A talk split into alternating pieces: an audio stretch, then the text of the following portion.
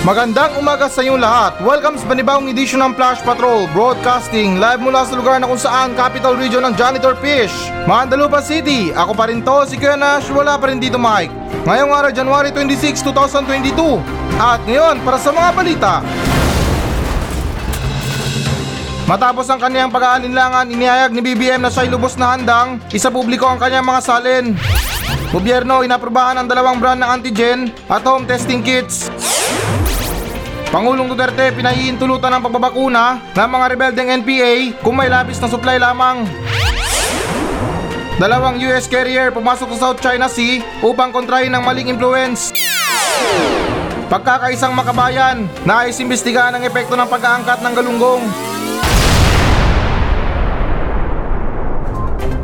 Matapos ang kanyang pag-aalinlangan, inihayag ni BBM na siya ay lubos na handang sa publiko ang kanyang mga salin.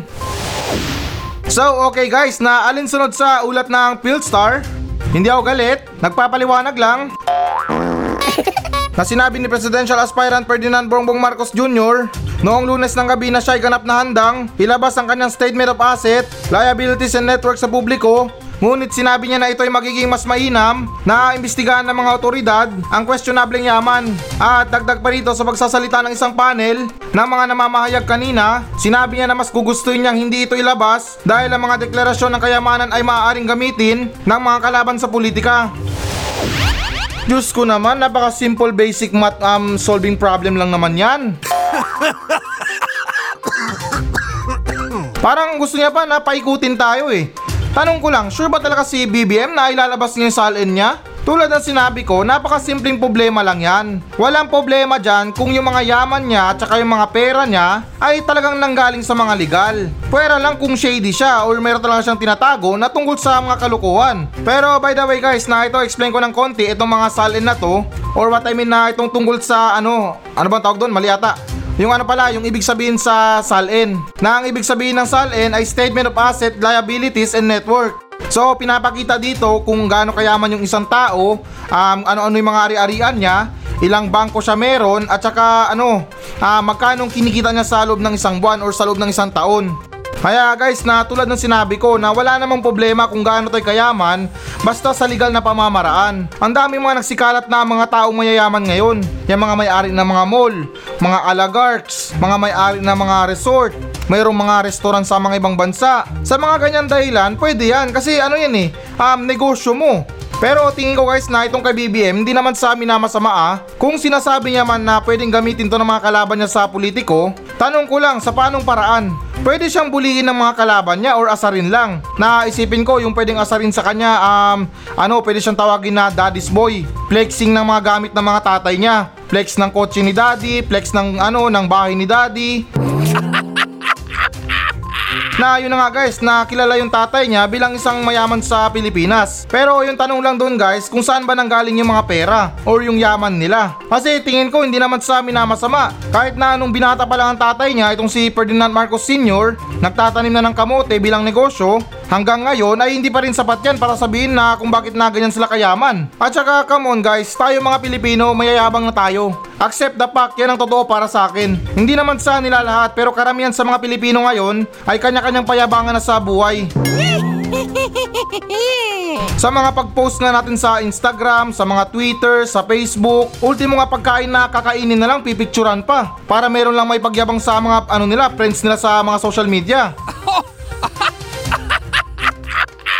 Tapos yung iba sa mga mayayaman, hindi yan magba-background ng hindi maganda. Dapat merong background na kotse, mamahaling mga gamit, or hindi naman kaya mga motor, or ano, mga mansyon. Ganyan kaya bang ang mga Pilipino ngayon? Nakakalungkot man sabihin pero para sa akin yan ang totoo. Karamihan sa atin ngayon ay mayayabang na. Ultimo na kahit na isang kahit isang tuka, sinusubukang magyabang sa mga social media. Kaya paano na lang yung mga tao na talagang mayaman na? Yung iba nga dyan, yung mga gate nila, diremote na. Pinopost pa yan sa mga social media ha. Ulitin ko guys na hindi naman sa nila lahat. Pero para sa akin na yun na nga na karamihan sa ating mga Pilipino ngayon ay mayayabang na at piling mayaman na sa buhay. Mayaman man yan or mahirap. Kaya nakapagtataka lang para kay Marcos. Hindi ko lang alam kung humble lang talaga sila sa buhay or sadyang meron lang talaga silang tinatago na ayaw nilang ipaalam sa mga Pilipino. Ganyan bang gusto niyong presidente? Hindi naman sa sinisiraan ha. Linawin ko, hindi naman sa sinisiraan. Yan ba yung gusto nyong hubog ng pagkatao ng Pangulo natin? Or yung susunod na Pangulo natin? Masyadong masikreto? Paano yan kung merong mga sakuna? Tapos si ilan sa mga kasama niya magtatanong kung magkano ilalabas na pondo? Anong sasabihin niya? Secret para bibo. Sa totoo lang guys na ayaw kong sabihin itong mga words na to pero talagang nakakapundi na. Bakit nga ayaw ipaalam sa mga katunggali niya at saka sa ating mga Pilipino kung ano ni mga bagay na meron siya? Magkano sinasahod niya? Anong mga negosyo niya? Paano nila nakuha itong ganitong klaseng halaga? Oo, alam ko na madaling dayain ng mga ganyan. Na ito lang ipapakita niya, kunwari ito lang. Pero tingin ko lang ha, hindi masasatisfy yung mga tao sa mga ipapakita niya. Dahil tingin ko na yung mga ilan sa mga galit sa kanya ay hinihintay na ipakita niya yung mga gold nila. At saka guys na ito idagdag ko lang ha, mag throwback lang tayo ng konti. Alam ko na natalakay ko na to dati. Kung maalala nyo na itong si Imelda Marcos, in-interview to siya ng isang Amerikano na nanggaling yata sa ano, hindi ko alam kung ano, anong bansa yon. Pero meron siyang ipinakita doon na hindi pinakita sa camera, tanging ano lang, yung Amerikano lang nakakita, tapos nabigkas niya yung halaga ng pera. Alam nyo guys kung magkano yung pera? Tumataginting ng 900 billion thousand dollar million in pesos. Kita nyo na yan, sa sobrang dami ang hirap bigkasin. Hindi, ganito yon ano yun? Umaabot siya ng 900 million dollars. Kita nyo kung gaano karaming halaga yon. Sa isang bangko lang yun ha. Tapos nabanggit doon na meron silang 90 pieces na banks. Ay, tama ba? Pieces? Ano ba? Yung mga bangko nila, meron silang 90 na bangko na pinagtataguan ng pera. Pero by the way guys, na seryosong seryoso guys, ayaw kong sabihin to pero um, for the sake of the my job, kailangan kong explain sa inyo to nang kahit papano maliwanagan kayo ng konti. At higit sa lahat guys, hindi ako anti-Marcos. Kahit barilin ako dyan, sasabihin ko talaga na hindi ako anti-Marcos. I'm just trying to be fair, wala akong kinakampihan. Kumbaga na kayong mga Pilipino or mga kapwa ko Pilipino, kumbaga rin na sinusubukan ko lang kayo alugin nang kahit papano ay magising kayo ng ano ng konti. Dahil kita nyo na yan, ito yung gusto nating pangulo. Masyadong masikreto, ayaw ipakita yung mga kayamanan niya. Tapos partida yung dahilan niya gagamitin daw sa politika or what I mean na pamumulitika daw. In what way or sa panong paraan? Pakialam ng mga kalaban niya kung ganun siya kayaman. Ang mahalaga lang kasi doon kung talagang legit yung mga pera niya. Or ano ba, na legal niyang kinita yung mga pera na yon. At saka yung mga kayamanan niya. Part of the consequence yan kung tatakbo ka ng pagkapangulo. Kailangan mong ipakita yung salin mo. At guys, na sa totoo lang talaga ha, wala akong pakialam kung sino man ang botohin nyo. Dahil ako mismo na hindi ko rin alam kung sinong bobotohin ko.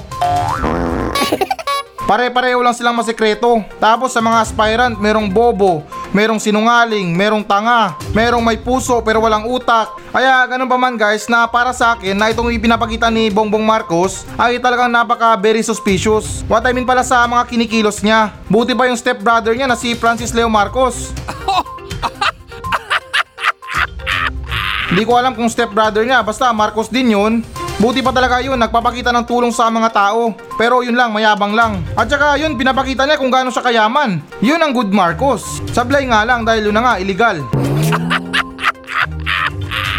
Pero once again guys ha, na talagang inuulit ko at inuulit ko, ayaw ko talagang mapasama dito na wala po akong galit, hindi po ako anti-Marcos, um, hindi ko po talaga binabati ko sang Marcos. Nagbibigay lang ako ng pahayag kung bakit na ano ba, yung bakit ganun ang ginagawa nila. Imbis na maging transparent sila sa mga tao kasi may balak silang tumakbo sa pagkapangulo, ayos na pala na may balak siyang tumakbo sa pagkapangulo, pero ultimo salin niya, mga kayamanan niya, or buong pagkatao niya, ay ayaw niyang ipakita or ipaalam sa mga taong bayan. Paano na lang kung mayroong problema or malaking problema ang Pilipinas? Huwag niyang sabihin na hindi niya ito ipapaalam sa publiko kasi sasabihin niya, gagamitin to ng mga kalaban niya.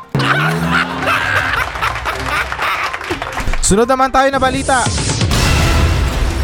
Gobyerno inaprubahan ng dalawang brand ng antigen at home testing kits.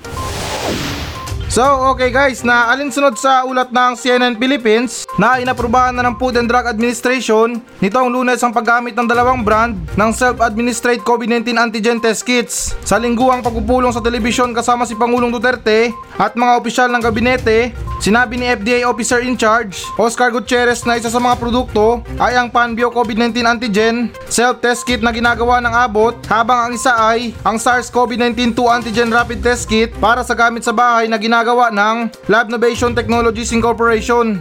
Sa ngayon, tanging ang dalawang brand ng self-test kit ang nabigyan ng espesyal na sakripisyo na ng sertifikasyon ng regulatory agency. Sinabi ng FDA na 31 ang iba pa ang itinurn over sa Research Institute for Tropical Medicine para sa pagsusuri. Dagdag pa rito, pinalalahanan ni Gutierrez ang publiko na bumili lamang sa FDA Certificate Test Kit para matiyak ang katumpakan ng mga resulta. Um, teka lang, parang medyo mahirap naman paniwalaan itong ganito. Or parang mahirap magtiwala sa publiko na kung sila mismo ang magsuswab sa kanila. Siyempre, para sa akin na gusto ko rin mag-negative. Eh, isipin nyo na lang ha, na ito halimbawa, ako, ano, parang feeling ko, ano, parang, ano ba, parang may COVID ako. Tapos, naisipan ko na bumili ng test kit with FDA certificate ha. Tapos, nung ano, nung pag-test ko sa sarili ko, nalaman ko or nakita ko sa result, na positive ako. O, tingin nyo, anong gagawin ko? Hindi naman sa hindi pagiging honest, pero syempre, ayaw ko mag-positive. Kahit na nag-positive na yan, itatago ko pa rin na naging positive ako. Kasi syempre, sa mga Pilipino, abala yan. Magko-quarantine ka. Okay lang sana kung work from home ka. Kaya ako mas prepare ko pa yung mga clinic na sila magsagawa ng mga swab test. At saka anong pinagkaiba ng swab test at saka sa mga rapid test? Eh kung iisa lang naman ang mga result niyan, doon na lang sana tayo sa mas mura. Sa pagkakaalam ko ha, mas mura yung rapid test kasa naman sa mga swab test. Para kasi tayong namimili ng gamit na imported ba or made in China. Sa totoo lang talaga guys na napakagulo ng mga pagsusuri natin sa COVID. May pa swab test, antigen, rapid test, tapos ano pa? Huwag nyo sabihin na isunod nyo na yung lie detector test. Kaya ganun pa man guys na muli ito ulitin ko ha. Sa mga ganyang klase ng mga test kit natin na sinasagawa lang natin ng ano ng mag-isa para lang malaman natin na kung positive ba tayo, oo maraming susubok ng ganyan. Syempre na gusto rin natin malaman kung positive tayo or hindi. Pero yung problema lang talaga dito is yung issue sa honesty. Kung magiging honest ba yung mga tao na pupunta sa mga clinic or sa mga otoridad sasabihin na oh nagpositive ako sa COVID, nagswab ako mag-isa or nagtake ako ng rapid test. Walang ganun, panaginip lang yun. Alam ko sa mga Pilipino, kilala ko mga kaliskis nyo. Hindi naman sa nila lahat pero pagdating sa mga sarili natin, sinungaling tayo. At saka ito idagdag ko ha para mas maging maliwanag sa inyo na kung bakit na naniniwala ako na karamihan sa mga Pilipino kung gagamit man sila ng rapid test sa mga bahay nila tapos kung nagkataon na nagpositive sila pupunta ba talaga sila sa mga otoridad para sabihin na nagpositive sila? Ulitin ko na ito yung dagdag ko ha imagine nyo na lang na inutusan yung isang addict na ipadrag test yung sarili niya siya mismo magsasagawa ng drug test sa sarili niya. Sabihin na natin or halimbawa na lang na sumunod siya sa instruction. Tapos bandang huli na nalaman niya na positive siya sa droga. Anong inaasahan natin? Yung addict magpupunta sa pulis para sabihin na oh, Chip, nagpositive ako. Arestuin niyo na ako. Ganun bang mangyayari? Baka isipin or sabihin pa ng addict na yan, eh wag na. Baka matukhang pa ako. Sunod naman tayo na balita. Pangulong Duterte pinahihintulutan ng pagbabakuna ng mga rebeldeng NPA kung may labis na supply lamang. So, okay guys, na alinsunod sa pambihirang balita na to at ayon na rin sa ulat ng Inquirer.net na maaari rin magpabakuna laban sa COVID-19 ang mga membro ng New People's Army o NPA sa mga kanayunan ngunit kung may labis na supply. Yan ang naging payag ni Pangulong Duterte sa kanyang Talk to the People briefing na ipinalabas noong Martes na sinabi ng Pangulo na ang mga membro ng NPA ay hindi maaaring unahin sa mga pagsisikap sa pagbabakuna dahil sila ay kaaway ng Estado. Ika ng Pangulo ngayon pag may sobra, kung may sobra lang. Hindi kayo pwedeng unahin dahil kalaban kayo ng gobyerno. Ay nako Diyos ko, pambihirang balita na to. Malinaw na nga sinabi dito na hindi sila pwedeng unahin dahil kaaway sila ng gobyerno. Pero kung may sobra, sabi ng Pangulo ay mabibigyan sila. Or kumbaga na parang papayagan sila na magpaturok ng bakuna. Ano yan? Lokohan na lang? Ililigtas ng gobyerno yung mga kaaway nila sa banta ng COVID. Pero kung merong inkwentro, papatayin sa bala? Nag-iisip ba tayo or parang lutang lang tayo? Diyos ko naman, mag-isip naman tayo kahit ako kaya kong solusyonan ito eh. Seryoso guys, hindi ako galita, nagpapaliwanag lang ako. Isipin nyo guys ha, itong mga pinaggagawa ng NPA. Ang daming buhay na to na sinayang. Ang dami na tong pamilyang winasak. Ang dami na mga sundalong namatay dahil sa mga walang kwentang gera nila. Tapos ang gobyerno may balak silang paturukan pa ng bakuna? Mas okay nga to para sa kalaban nila eh. Hindi naman sa amin na masama pero parang ano to, parang chemical weapon to para sa mga kalaban nila. Hindi sila mabibigyan ng mga bakuna. Kaya parang biglang sumakit yung mga nerves ko nung nabasa kong balita na to eh. Doon pa lang sa pangalan ng balita, parang mapuputol na yung ugat ko sa utak. Hindi ako matalinong tao pero common sense naman. Aanin mo pa yung pagliligtas ng buhay ng kaaway mo kung sa mga gera ay magkaaway naman kayo. Napakabait naman ng gobyerno. Pati sa mga rebelde, merong pahabol na special treatment. Baka magselos yung ISIS dyan tsaka Abu.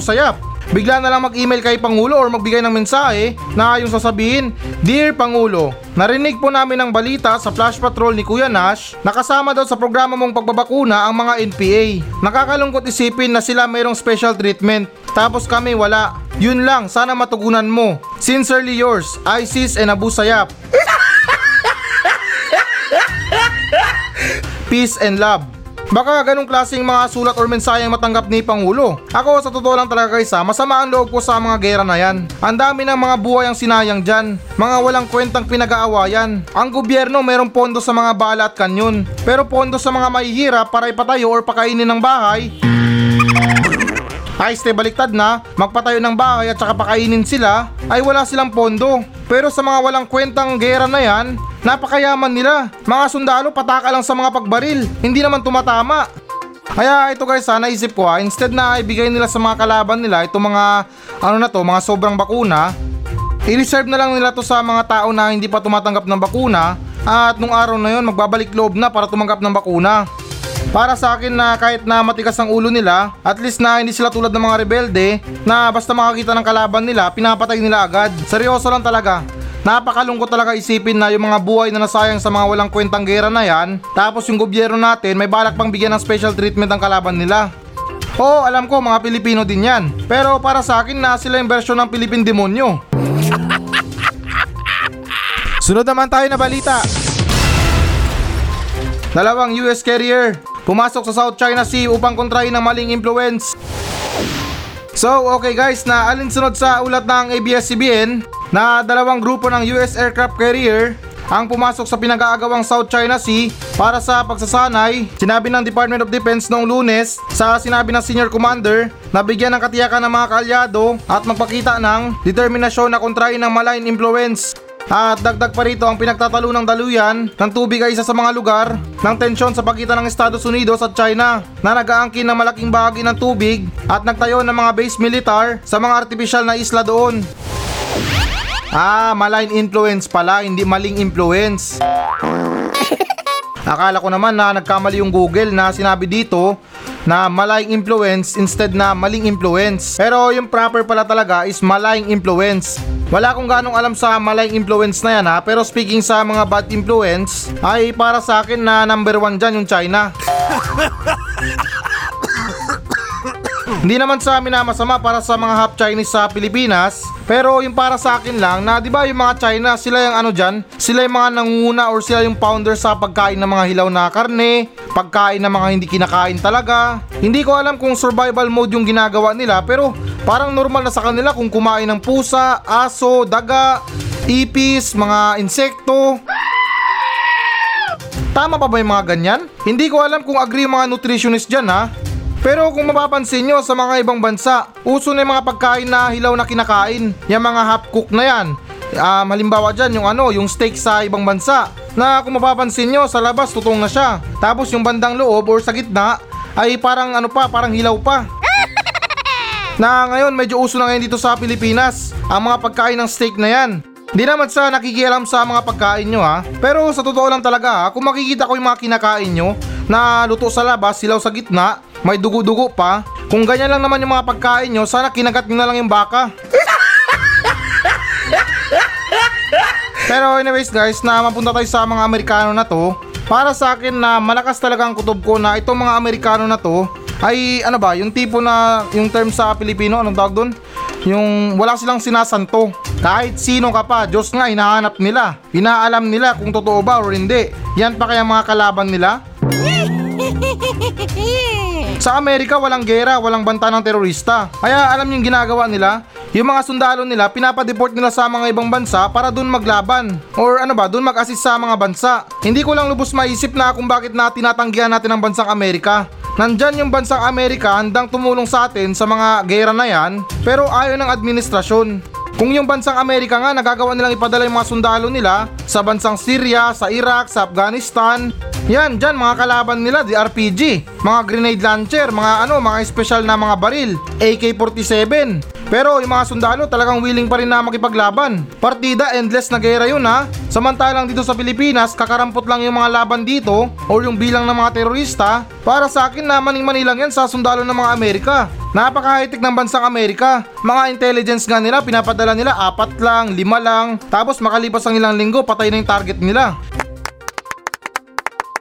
Pero dito sa bansa natin hindi ko maintindihan. Yung mga media natin napakadali nilang mahanap yung mga kuta ng rebelde. Samantalang yung mga sundalo hindi naman sa amin na masama, palagi nilang sinasabi na patuloy ang pagtugis namin sa mga rebelde. Tingnan nyo sa mga balita, News 5, ABS-CBN, andun ini-interview yung mga bossing ng mga NPA. Partida may hawak pang MacBook. Kaya para sa akin lang guys ha, kung noon pa man na hindi natin tinanggihan yung mga tulong ng bansang Amerika, siguro wala tayong problema sa West Philippine Sea. Oo, alam ko na makapangyarihan yung bansang China. Malakas yung militar nila, may sapat silang kagamitan para sa mga gera, mga tangke na yan, mga rocket. Pero para sa akin parang costume lang yan na panakot sa mga kabataan. Yang bansang Amerika na yan, mahalin tulad kan sa isang adik na gusto talagang umiskor. Willing na willing mang hold up para magkapera. Tingin ko lang din kasi na kaya kinakampiyan ng bansang Pilipinas yung China is parang ano, meron silang usapan ng tungkol sa pera lang. Or ano ba, negosyo-negosyo lang. Sa English, money talks. Wala na silang pakialam sa mga nasasakupan nila. Para sa mga Pilipino na tulungan magtrabaho. Kaya yung labanan dito parang magkaibigan lang eh. Na yung Pilipinas at saka Amerika ay parang magkaibigan na tunay tapos ano, diskarte or bahala na lang para magkapera. Kung may mga problema, didiskarte, pag-iisipan, pagplanuan. Yung sa Pilipinas at China naman ay parang meron tayong kaibigan na rich kid na kapag andun tayo sa bahay nila, libre merienda, libre tulog, libre laro, lahat libre. Tapos kapag merong inutos, sasabihin, oh sige lang, okay lang, basta sa akin ang sukli. Sunod naman tayo na balita. Pagkakaisang makabayan, nais imbestigahan ang epekto ng pag-aangkat ng galunggong. So, okay guys, na alinsunod sa ulat ng GMA Network na ang Makabayan Block ay naghanap ng investigasyon sa epekto ng plano ng Department of Agriculture na mag-import ng round scad o galunggong. Sa pamamagitan ng House Resolution 2467, hinihimok ng block ang House Committee on Agriculture and Food na imbestigahan bilang tulong sa batas ang epekto ng impormasyon na ito sa kabuhayan ng mga lokal na mangingisda. At dagdag pa rito sinabi ng block na ang mga grupo ng mga mangingisda ay tumututol sa pag-angkat ng galunggong dahil ang hakbang na ito ay nakakapinsala sa lokal na industriya ng pangingisda. Binanggit din ito ang pahayag ng kilusang magbubukid ng Pilipinas sa halip na mag-angkat ng galunggong dapat magpatupad ang gobyerno ng mga hakbang na makakatulong sa pagtaas ng produksyon ng isda sa bansa. Tama nga naman na instead na pumili sila ng ibang option ay tulungan na lang nila na gumawa ng ibang paraan. Kawawa naman yung mga ibang Pilipinong mangingisda. Alam nyo, para sa akin ha, sapat na yung pagpapakita natin ng pagsuporta sa mga branded na mga damit or hindi naman kaya mga gamit. Yan ay mga brand na nanggaling sa mga ibang bansa. Alam ko ayaw ng mga Pilipino ng Air Jordan Binay. Yung sapatos na nag-viral. Dahil yung mga gusto nila Nike, Gucci, or hindi naman kaya yung mga Chanel na yan, Louis Vuitton, mga pabango na nanggaling sa ibang bansa. Para sa akin sa mga ganyang bagay, sapat na yung pagpapakita natin ng suporta. Pero Diyos ko naman, yung mga pagtangkilik natin ng mga produkto ng ibang bansa, especially sa mga likas na yaman, parang nakakalungkot naman para sa mga mangingisda natin. Yan na lang ang nag-iisang kabuhayan nila para sa mga pamilya nila ay malulugi pa dahil sa mga pag-angkat ng mga isda. Pansin ko lang talaga, yung mga Pilipino na sa kabundukan or sa mga isla, tanging mga likas yaman lang talagang pinagkakakitaan nila. Or what I mean na bukod tanging na pinagkakakitaan nila. Halangan naman sa mga kabundukan, merong call center doon. Merong mga opisina doon. Yung mga tao nga na namumuhay dyan sa mga lugar na ganyan, nagparaya na sila sa mga internet, sa mga kuryente, nagtsatsaga sila sa mga lampara, sa mga generator, ingay pa ng generator. Tapos dyan pa sa mga pangkabuhayan nila, puputulin pa natin, or what I mean na ilulugi pa natin. Ibang klase rin kasi mag-isip gobyerno eh. Parang ano eh, parang utak galunggong.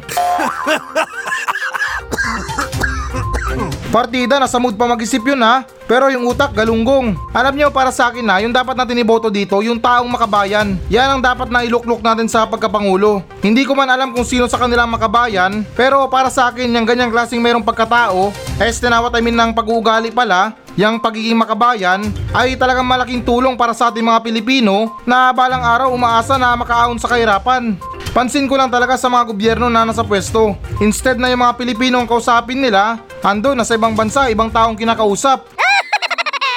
Wala na akong pakialam tungkol sa mga ibang plano nila, yung mga pagtaas ng ekonomiya. Ba't di na lang kaya tanggapin natin na itong bansang Pilipinas ay meron lang simpleng pamumuhay. Maganda nga ang estado natin, pero kita nyo parang chapso yung mga may-ari, samut-sari yung lahi. Meron ng Amerikano, meron ng Chinese, may Bombay na. Wala na, wala tayong pinanghahawakan sa Pilipinas. Kung meron man, siguro yung gobyerno or yung pwesto ng gobyerno. Kaya kung meron mang dapat na import dito sa Pilipinas, ay sana yun na yung kaalaman tungkol sa kung paano pagpapahalaga sa mga bansa natin. At kung alam nyo kung anong klaseng produkto yon, yun na yung mga matatalinong utak para sa mga bobong gobyerno. Meron naman tayong lutuan, may ulam naman dyan, may mga ricados naman dyan. Tapos yung gagawin, mangingi ng ulam sa kapitbahay.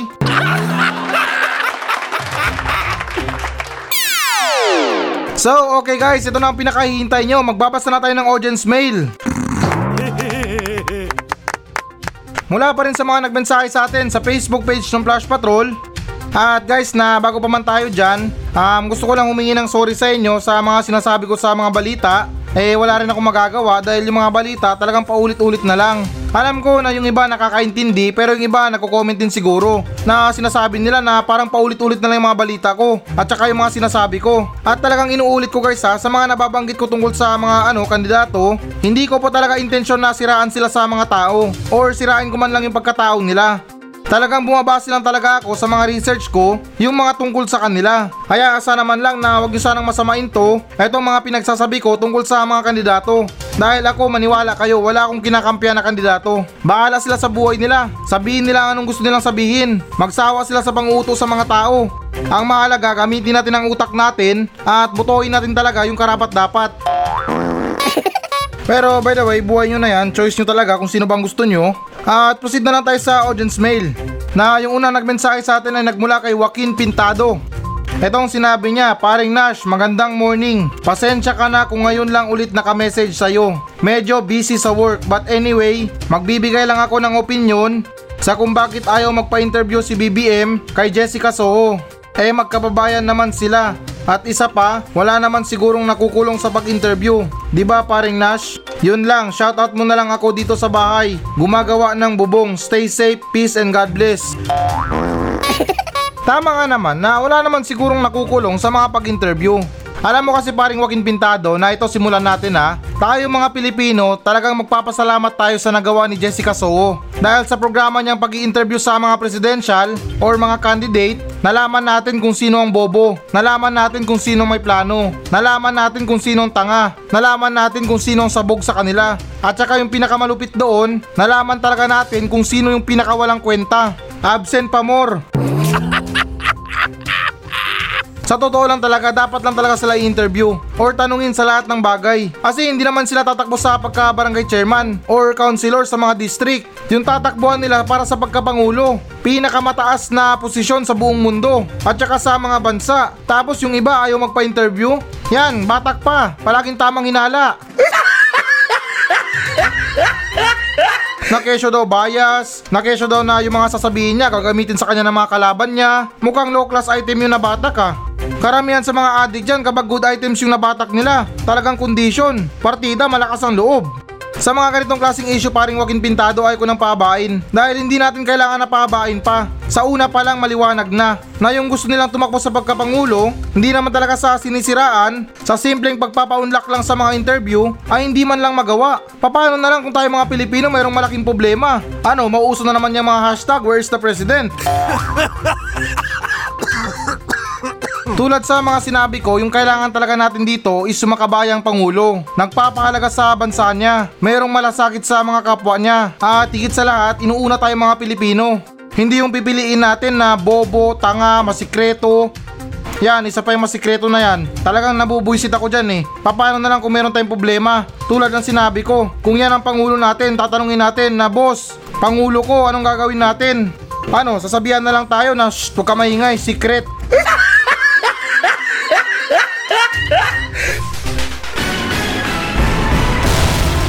Hello guys, bago natin tapusin ang show na to, ay hinikayat ko lang yung mga audience na mag-message sa akin dito sa Mandalupa Station. Lahat ng mga question nyo, lahat ng mga comments, mga complain, or compliments man yan, ay susubukan kong tutugunan lahat yan dito sa aking show. Pumunta lang kayo sa Facebook page ng Flash Patrol at mag-iwan kayo ng message nyo doon kung ano bang gusto nyo iparating. Na kung may problema kayo sa mga buhay nyo, sa mga bahay nyo, kung meron kayong gustong palayasin, ay chance nyo na to na para sabihin sa akin. At ako na mismo ang magpapalaya sa kanila. At hindi lang nagtatapos doon. Pwede pwede ko rin kayong shoutout sa aking show. At ipinapangako ko na matutugunan ko talaga yan. Napaka-desperado ko na sa lahat. Kaya please lang, kung meron talaga kayong mga message, may mga saloobin kayo tungkol sa mga sinasabi ko, ay wag lang kayong mahiya. Kaya tandaan, FB page Flash Patrol. At please guys, pakipollow na rin. Kasi talagang desperado na ako sa buhay.